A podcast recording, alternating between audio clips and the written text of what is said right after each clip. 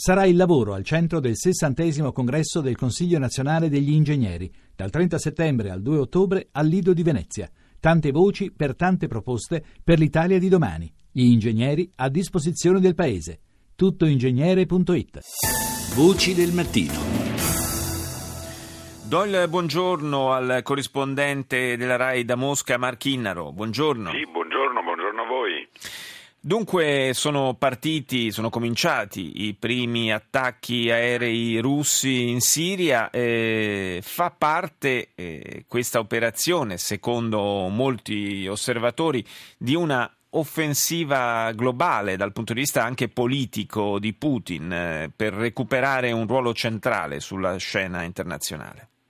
Questo senz'altro. Eh, ma fa anche parte di un piano preciso espresso da Putin ancora ieri eh, di guerra preventiva per evitare che le migliaia, perché ha detto che si tratta di migliaia di eh, russi, di cittadini russi e delle ex repubbliche sovietiche eh, possano un giorno poi tornare a casa, un po' come fecero all'indomani della guerra in Afghanistan, tornare a casa eh, e eh, in qualche modo eh, scatenare eh, la guerra e il terrorismo all'interno della Russia e anche di alcune ex repubbliche sovietiche come l'Uzbekistan, il Tagikistan e il Turkmenistan che sono un po' il fianco, il fianco debole, il ventre molle di questo immenso territorio che confina come sappiamo anche con l'Afghanistan dove come sapete succedono fatti molto simili a quelli che stanno accadendo in Siria, la presa di Kunduz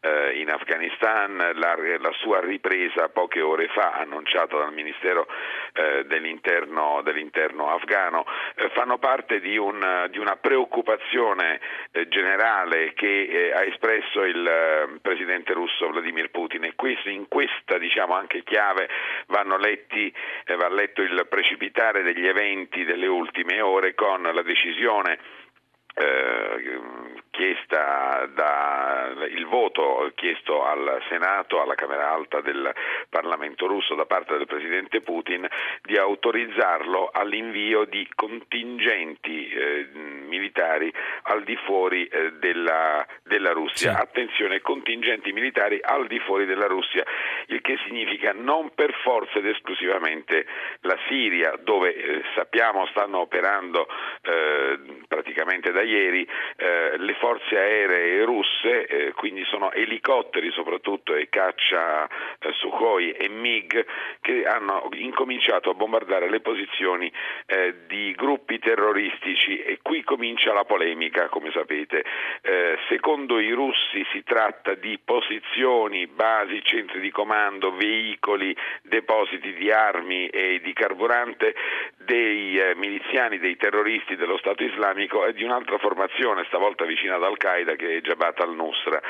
Secondo i fonti di intelligence occidentali, soprattutto americane e francesi, ma anche secondo alcuni gruppi eh, di ribelli siriani, non si tratterebbe invece di posizioni di dell'ISIS e di Jabhat el-Nusra, eh, ma eh, si tratterebbero di gruppi che in qualche modo sono stati finora finanziati e armati eh, dall'Occidente in funzione anti-Bashar el-Assad. E questo è il problema, perché gli americani dicono finché si tratta di, eh, di ISIS o di Jabhat el-Nusra va bene, ma se si tratta di altri non va bene perché gettereste benzina sul fuoco. E, qui, eh, sì, e, poi sarebbe, e poi sarebbe un'operazione sostanzialmente semplicemente per sostenere il regime di Assad più che per combattere lo Stato islamico, se così I fosse. Russi, Esatto, se così fosse, ma i russi replicano, eh, eh, guardate che, e lo sapete benissimo anche voi, replicano agli americani e, a, e, a, e alla coalizione internazionale che già opera da tempo in, in Siria, eh, dicono guardate che quelli che voi state armando sostanzialmente eh, passano poi armi e bagagli nelle file eh, del, dell'ISIS, cosa che sappiamo essere, eh, essersi realizzata nei mesi scorsi, tant'è che questa straordinaria forza militare che ha l'ISIS e sua, il suo controllo di eh, una gran parte del territorio siriano è dovuto anche al fatto che hanno in, in mano mezzi e armi che furono a suo tempo fornite dagli Stati Uniti ai gruppi ribelli della cosiddetta opposizione moderata sì. eh, siriana che serviva a combattere il regime di Bashar al-Assad. Possiamo dire che da questo punto punto di vista l'esperienza afghana agli Stati Uniti ha insegnato poco. Eh?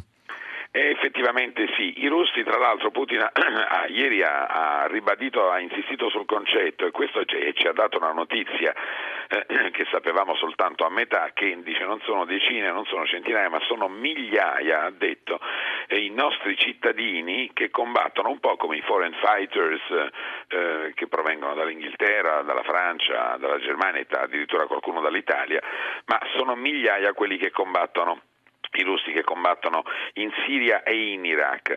Da qui la necessità, ha detto, eh, di eh, proteggerci visto che hanno, ci hanno apertamente dichiarato guerra.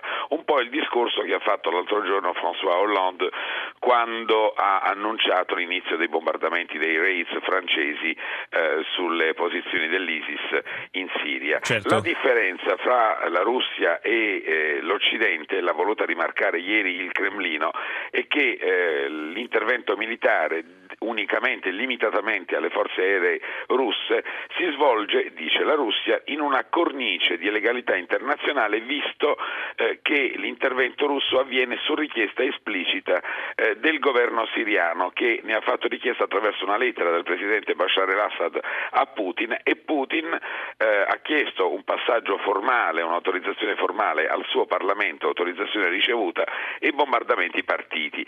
E questo hanno fatto rimarcare i russi a differenza di quanto invece sta facendo da molti mesi l'Occidente che ha iniziato i bombardamenti senza passare da nessun tipo di autorizzazione formale da parte dei questo... rispettivi parlamenti e senza che ci fosse una richiesta da parte dei siriani. Questo da un punto di vista formale è certamente innegabile, una differenza assolutamente innegabile. Io ringrazio il corrispondente RAI da Mosca, Marchinnaro, per essere stato con noi.